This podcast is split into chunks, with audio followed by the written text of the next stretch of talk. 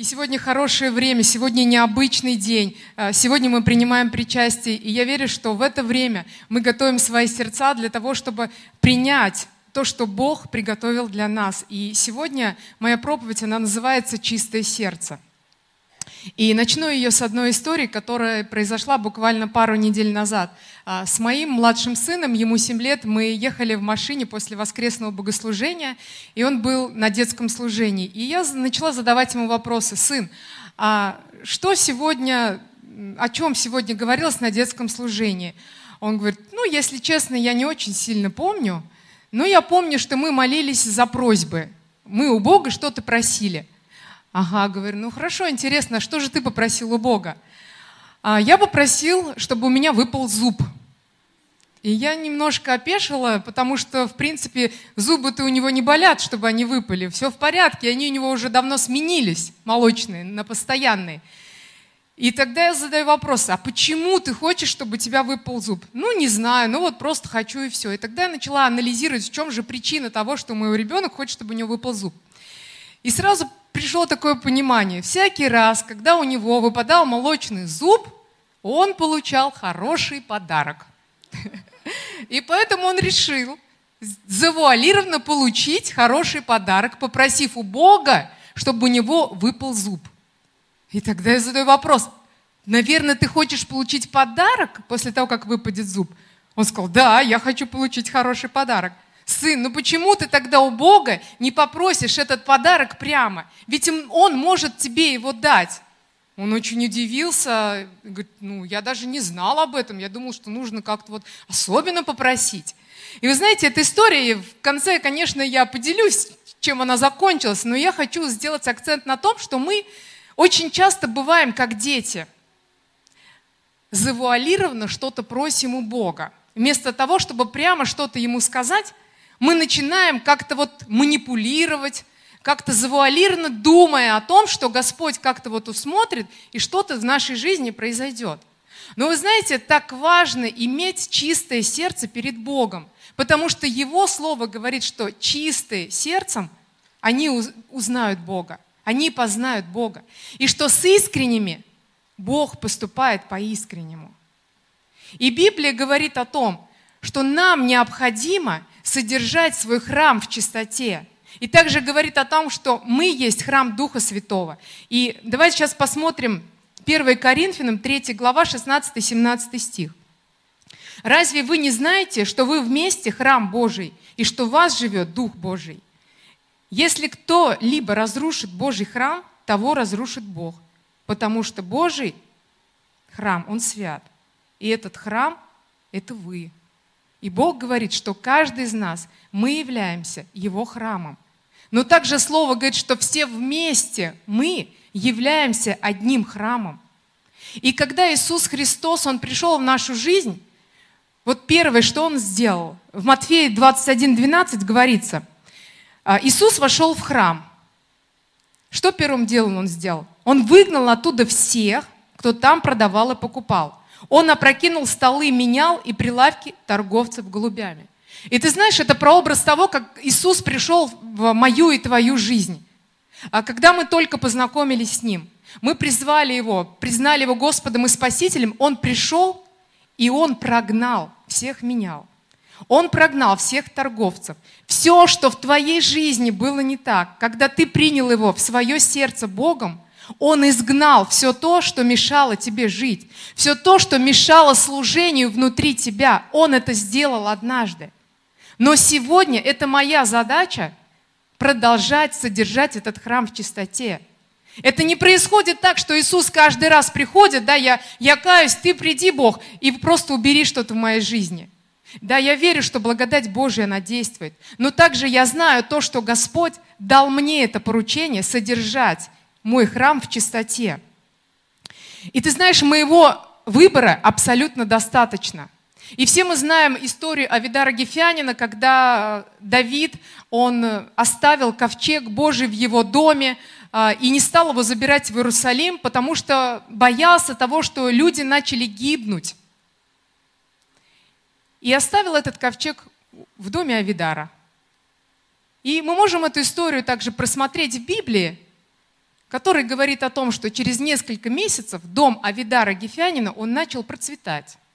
Он явился огромным благословением для людей вокруг, что Давид пришел и забрал этот ковчег. Но ты знаешь, я думаю, что-то стояло за этим, когда Авидар поставил этот ковчег, зная о том, что люди умирали. Наверное, он что-то предпринимал в своей жизни – чтобы жить святой жизнью, чтобы его сердце было чистым перед Богом и перед ковчегом, перед Божьим присутствием. И тогда Бог, Библия говорит, очень сильно благословил дом. И тогда пришел Давид и забрал этот ковчег. И ты знаешь, сегодня достаточно того, чтобы принять определенное решение в своей жизни для того, чтобы наш храм, он был очищен. И я хочу сегодня говорить о нескольких принципах, которые помогут содержать наш храм в чистоте. И первый принцип – это жить жизнью поклонника. И так важно нам черпать силы именно в поклонении. И в Ветхом Завете прообраз э, э, являла кадильница и приношение курений в кадильнице. И кадильница это была как некая форма такая, форма поклонения. Но огонь, который в ней вот был, это была жажда по Богу, это было внутреннее содержание. И если мы посмотрим Псалом 140 со второго стиха, там говорится о том, что пусть будет молитва моя, как возжигание благовоний перед Твоим лицом и возношение моих рук, как вечернее жертвоприношение. И ты знаешь, Бог принимает любую форму, но не любое содержание. И для Него не важна, какая форма поклонения, но какое содержание внутри этого поклонения. Вот это то, что очень важно для Бога. И прошлое воскресенье была потрясающая проповедь о Марфе и Марии. И вы знаете, Мария вот как раз была та женщина, которая а, вылила этот а, мир, а, разбила сосуд и омыла ноги Иисуса Христа. И это был некий акт поклонения. В этом было содержание того, что было в ее сердце. Она выразила так свою любовь перед Богом, она помазала ну, ему маслом ноги. И ты знаешь, Библия говорит о том, что поклонников Божьих будут знать. И он сказал, что вот тебя, Мария, вот будут знать по этому акту, что ты вот это поклонение принесла мне. ты знаешь, если ты являешься сегодня поклонником Божьим, все небеса знают тебя, весь духовный мир, он знает тебя. Люди вокруг тебя, они будут знать тебя, если ты сегодня являешься поклонником Божьим.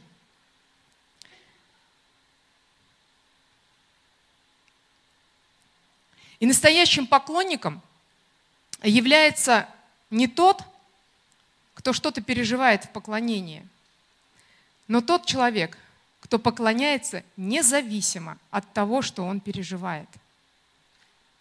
И это очень важно. Иногда мы так вот, знаете, смотрим на свои эмоции, а, говорим о том, что ну вот, вот я сегодня вот это пережил, я получил откровение. И когда мы начинаем в следующий раз поклоняться, и ничего не приходит,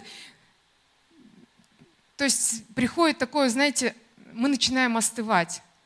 А, мы начинаем переживать о том, что Бог ничего не говорит в нашей жизни.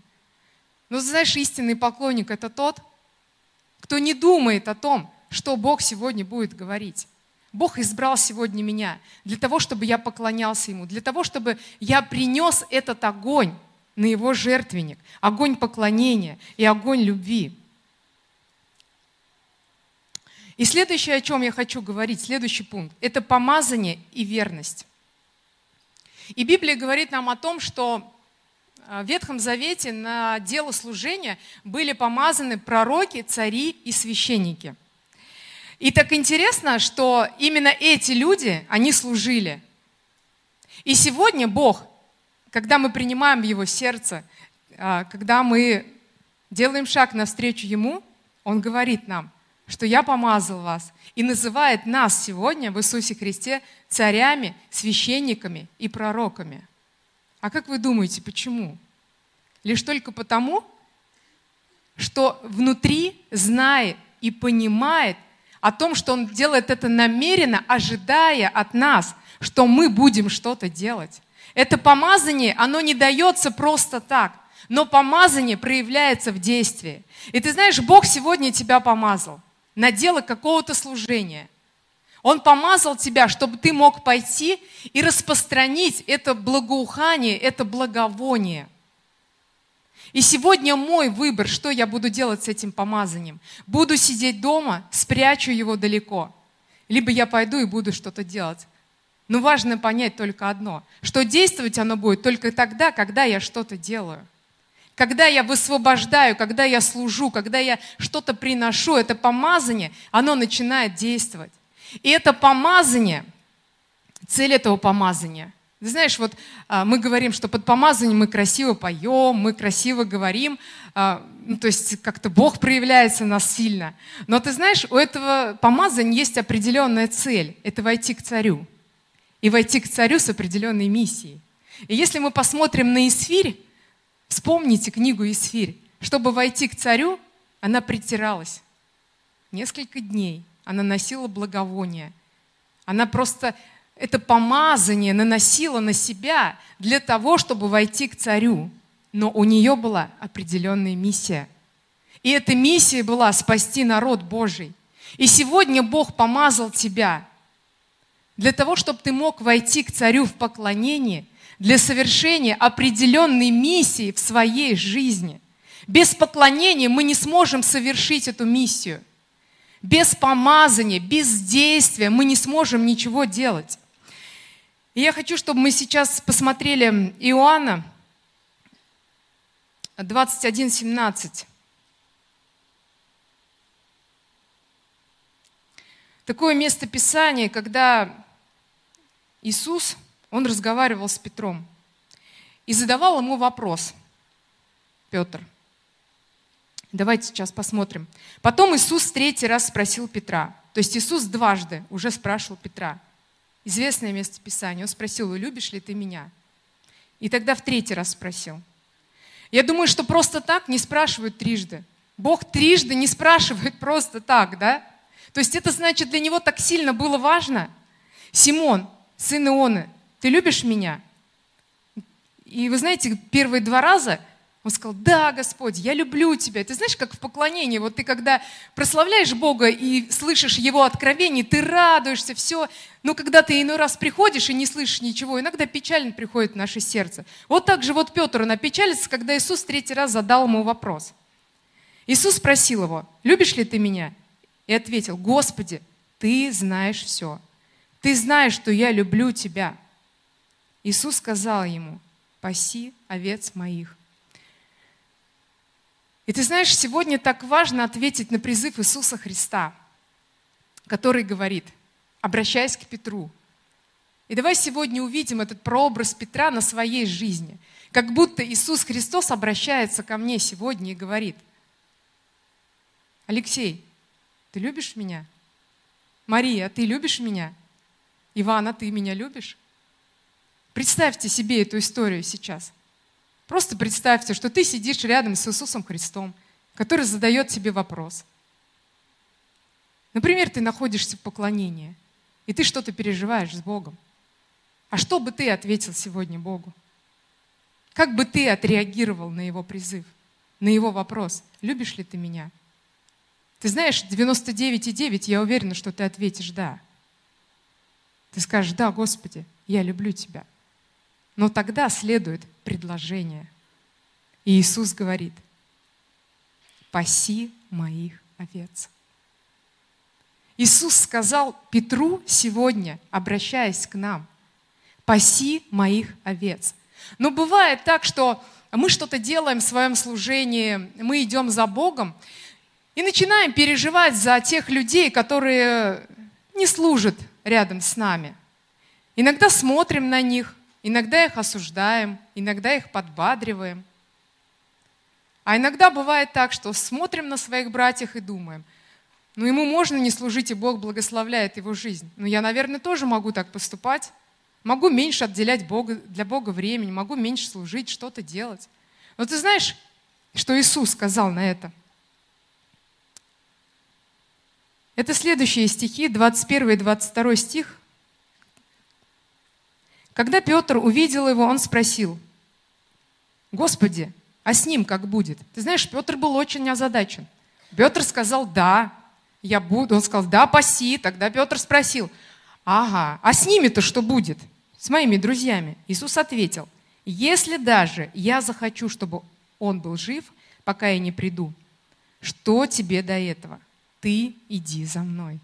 Сегодня Бог говорит каждому из нас, не смотри вокруг, не смотри на тех людей, которые, может быть, доставляют тебе какой-то дискомфорт, волнение, переживание. Но Бог сегодня говорит каждому из нас, что тебе до этого? Следуй ты за мной. И еще одно мое любимое местописание, и это уже будет следующее действие, которое нам нужно совершить для того, чтобы наше сердце было чистым. Я его назвала «Пути и выборы». И я хочу, чтобы мы открыли 3 царство, 17 глава, с 8 по 16 стих. Речь идет о пророке Илии, а, который во время засухи а, Богом был поведен в пустыню. И там он был а, его кормили вороны, а ручей у него там был, из которого он мог пить. То есть, когда этот ручей пересох и вороны перестали носить еду, Бог повел Илию дальше. И тогда с 8 стиха мы читаем. «Тогда к нему было слово Господа. Теперь ступай в Сарепту, что близ Сидона, и живи там. Я повелел одной вдове кормить тебя». Вот представьте себе ситуацию, что Господь посылает Илию и говорит, «Я повелел одной вдове кормить тебя. А как вы думаете, если Бог сказал, что Он повелел, знала ли вдова о том, что Он повелел или нет? Ну вот, например, если Бог вам что-то сказал, и Он точно уверен в том, что вы услышали. Ну, наверное, знала, да? Я повелел, Он сказал. Но что происходит дальше? И он пошел с Арепту. Когда он подошел к воротам города, там была вдова, которая собирала дрова. Он позвал ее и сказал, принеси мне в сосуде немного воды попить. Когда она пошла, он еще раз подозвал ее и сказал, принеси мне кусок хлеба.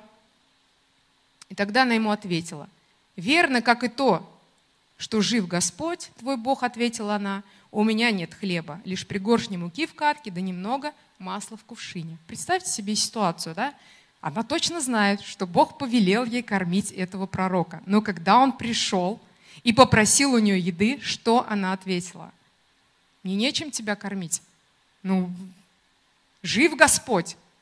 У меня нет ничего. И ты знаешь, в нашей жизни бывает, тоже так происходит, когда мы точно понимаем, что Господь что-то повелел в нашей жизни, но когда приходит время, когда нам нужно исполнить это призвание свое, и я верю, что это было призвание вдовы, мы говорим, жив Господь, у меня ничего нету. Но точно Бог что-то говорил в нашей жизни, иначе бы Он никогда не допустил бы этой ситуации в нашей жизни. Он точно предупредил тебя уже о чем-то заранее, но пришла ситуация, и ты отказался. Что же произошло дальше? Вот она ему и рассказывает. Вот возьму пару поленьев и пойду приготовлю из этой муки еду для себя и для сына. Съедим это, а потом умрем принципе, она уже смирилась с ситуацией. Ну да, Бог что-то там говорил, но ничего ж не происходит, да, Бог что-то сказал, когда это исполнится, непонятно. Ну, поэтому вот как есть вот сейчас, вот в этих обстоятельствах, в которых я живу, ну, я готова умереть, я не знаю, что мне делать. Ты, Господь царь, ну ты, судья, ты делай, что хочешь, забывая о том, что Бог мне что-то повелел. И тогда он и сказал, и это были ключевые слова, не бойся. Ты знаешь, так важно сегодня не бояться каких-то обстоятельств, которые происходят в нашей жизни. Однажды Господь тебе уже что-то сказал, Он что-то тебе уже повелел, независимо от того, что происходит. И сегодня Бог говорит мне, не бойся. И Или ей сказал, не бойся. Иди домой и сделай, как сказала. Но сперва сделай для меня из того, что у тебя есть. Маленькую лепешку – и принеси мне, а потом приготовь что-нибудь для себя и для своего сына. Все, он спокойно ей описал весь процесс. Просто не бойся, ну пойди, вот что у тебя есть, приготовь, а потом Господь усмотрит все. И Он высвобождает потом пророческие слова, потому что так говорит Господь. И ты знаешь, может быть, сегодня ты оказался в такой ситуации, и ты говоришь, а у меня нет ничего. А чем я вообще могу послужить Богу? А что я могу сделать? зная, что Бог тебе что-то повелел в самом начале, когда ты принял его своим Господом и Спасителем. Когда он пришел и изгнал из твоего храма этих миновщиков, этих продавцов голубей. Бог тебе что-то сказал тогда. И сегодня, находясь в каких-то сложных обстоятельствах, ты можешь говорить, у меня нет ничего. И тогда он высвободил эти слова. Мука в катке не переведется, и масло в кувшине не кончится. До того дня, до того дня. И пошла она. Пока, до того дня, пока не пойдет дождь на землю. И пошла она и сделала так, как сказал ей Илия. И что же произошло потом? Каждый день у нее, у Или и у семьи была пища. Мука в катке не переводилась, и масло в кумшине не кончалось, по слову Господу, сказано Илии. И ты знаешь, Второзаконие 31.8 говорит, «Сам Господь пойдет перед тобой и будет с тобой. Он никогда тебя не оставит, Он никогда тебя не покинет. Не бойся». И ты знаешь, а, на одном из э, вечеров хвалы я получила такое слово «расхламление». И, наверное, ну, вы понимаете, о чем идет речь, да, когда, если мы, ну, у нас у всех есть дом, квартира, и иногда нас захламляется. И для того, чтобы очистить, нам нужно взять какие-то вещи, э, разобрать, выкинуть. И ты знаешь, вот слово «расхламление» имеет э, сейчас духовный смысл. И где-то наша жизнь духовная, она захламляется – Приходят какие-то, знаешь, миновщики, голубей приходят, вот это вот продающие какие-то приходят в нашу жизнь, в наше сердце, занимают место, мы тратим на это время. Но я верю, что сейчас, именно сейчас пришло это время, когда нам пришло духовно расхламиться, разобраться с теми вещами, которые нам мешают двигаться дальше за Богом. Те обстоятельства, которые сейчас теснят нас, пора разобраться с этим духовно – и, возможно, это не какие-то физические вещи, которые происходят, ты можешь их только переживать физически. Может быть, это какая-то болезнь, нехватка финансов, а, переживания какие-то на работе. Ты знаешь, это все, что мы можем видеть своими глазами. Но я верю, что любое обстоятельство может решаться духовно, когда мы переходим перед Богом открываем свои сердца, когда мы поклоняемся, когда мы делаем выбор в Его пользу, когда мы делаем выбор для того, чтобы принести себя на дело служения. Я верю, что Бог делает навстречу нам 99 шагов. Ведь не зря Он спросил Петра трижды, любишь ли ты меня? Тогда он ответил, да, люблю. Ну так иди и паси моих овец. И ты знаешь, Неважно вообще, как ты начал свой забег. Важно, как ты его закончишь. Иногда люди так здорово начинают бежать, но ты видишь, что сейчас этих людей с Богом уже нет. Но я сильно верю, что на свою жизнь мы должны смотреть в полноте. Не смотреть на свою жизнь в определенный период. Ты знаешь, мы вот погружаясь в суету, мы начинаем смотреть свою жизнь вот сейчас, где я сейчас, Господь, нахожусь. Помоги мне, сделай мне что-то сейчас именно, Господь. Но Бог не смотрит так на нашу жизнь. Бог смотрит на нашу жизнь в полноте. И Он говорит, совершай свой забег. И наша жизнь перед Богом – это как определенный забег – нет такого, что Бог смотрит на дистанцию 10 километров. Вот сейчас Он поставил точку. Ага, что вот в этой вот точке происходит? Или 100 километров? Вообще нет. Если мы посмотрим на библейских героев, то Бог как раз на них смотрит в полноте своей жизни. Если мы посмотрим на Давида, да, что он с детства, он прославлял Бога, он пас овец, он любил Господа. Это был замечательный период его жизни. Но был и не очень хороший период, когда он согрешил – и если бы смотреть только на тот период его жизни, то можно было бы сказать, что очень-очень все плохо у Давида закончилось. Но Бог, Он гораздо больше того, что мы понимаем. И на нашу жизнь Он смотрит в полноте. И все мы знаем, что Давид – это герой, который прошел все эти обстоятельства, который стал героем. И ты знаешь, есть еще один человек из Библии, это Савл, который всю жизнь поклонялся Богу, или, например, он думал, что он поклонялся Богу, но когда пришел Иисус Христос, он назвал его религиозником.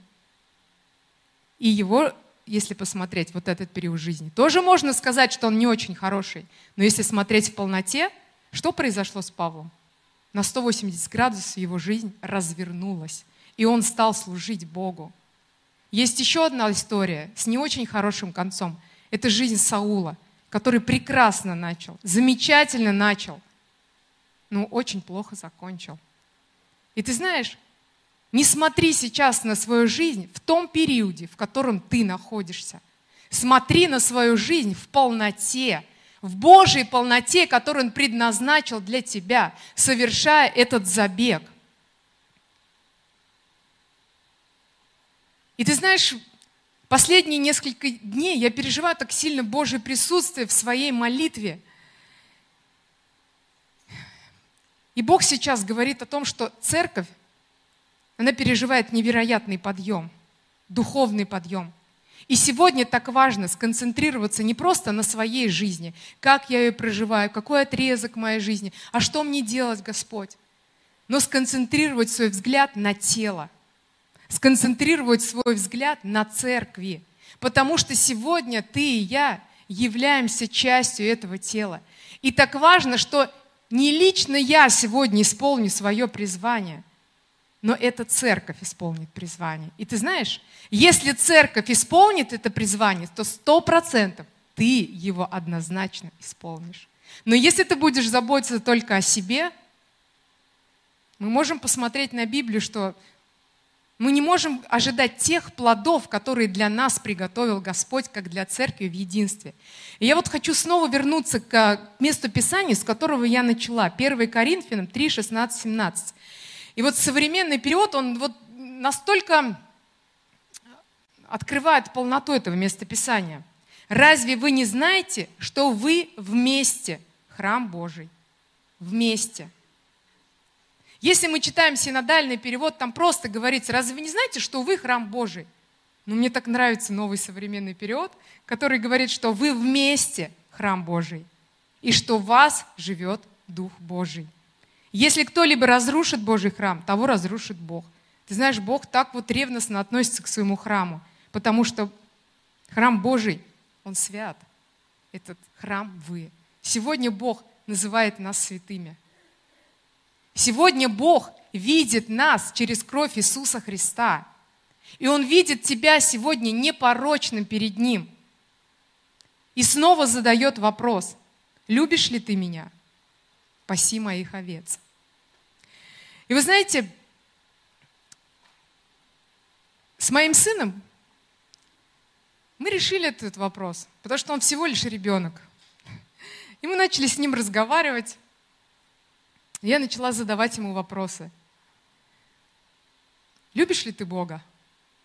Да, я люблю Бога. Ну тогда ты смело можешь просить все то, что ты хочешь. Ну так улыбнулся.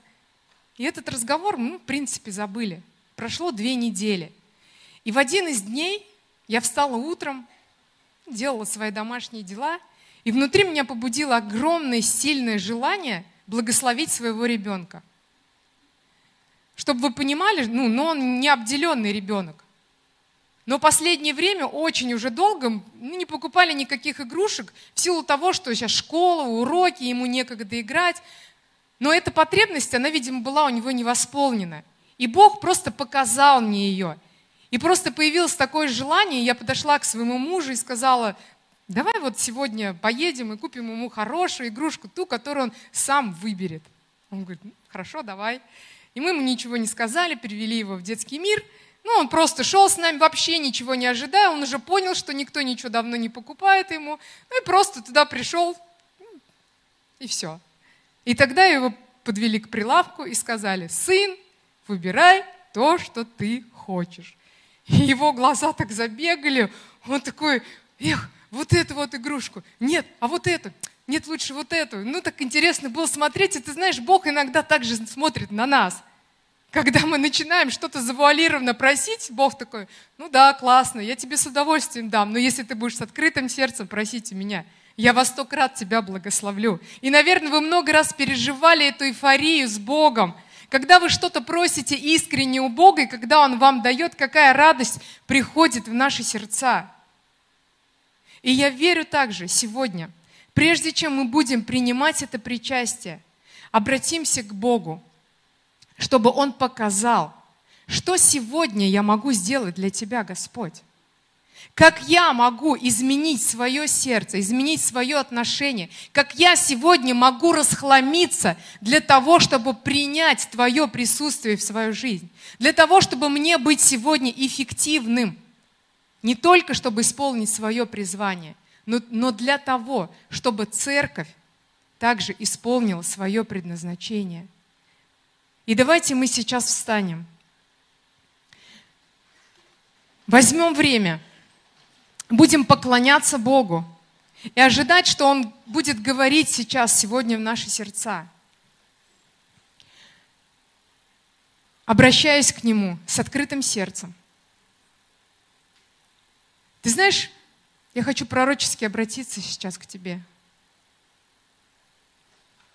Бог спрашивает тебя, любишь ли ты меня? Любишь ли ты меня? Андрей, Алексей, Оксана, Иван, Людмила, Павел, Наталья. Любишь ли ты меня? Любишь ли ты меня?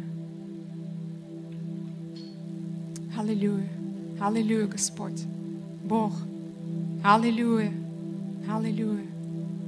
Сегодня, Господь, мы отвечаем Тебе. Сегодня мы отвечаем Тебе, да, Господь. Сегодня мы откликаемся на Твой призыв для того, чтобы служить Тебе, Иисус. Для того, чтобы пасти Твоих овец. Бог, сегодня, Господи, так актуально в это время, когда церковь исполняет свое призвание, когда церковь совершает свой забег, ответить «да» на Твой призыв, Иисус. И мы молимся, Господь, покажи сейчас мне мое сердце. Покажи, Господь, что сегодня еще я могу сделать, чтобы мое сердце было чистым пред Тобой. Господь, пусть сегодняшнее причастие, Господь, пусть кровь Твоя – Пусть тело Твое ломимое за меня принесет мне свободу и освобождение, Господь. Принесет мне, Господь, новизну в своей жизни.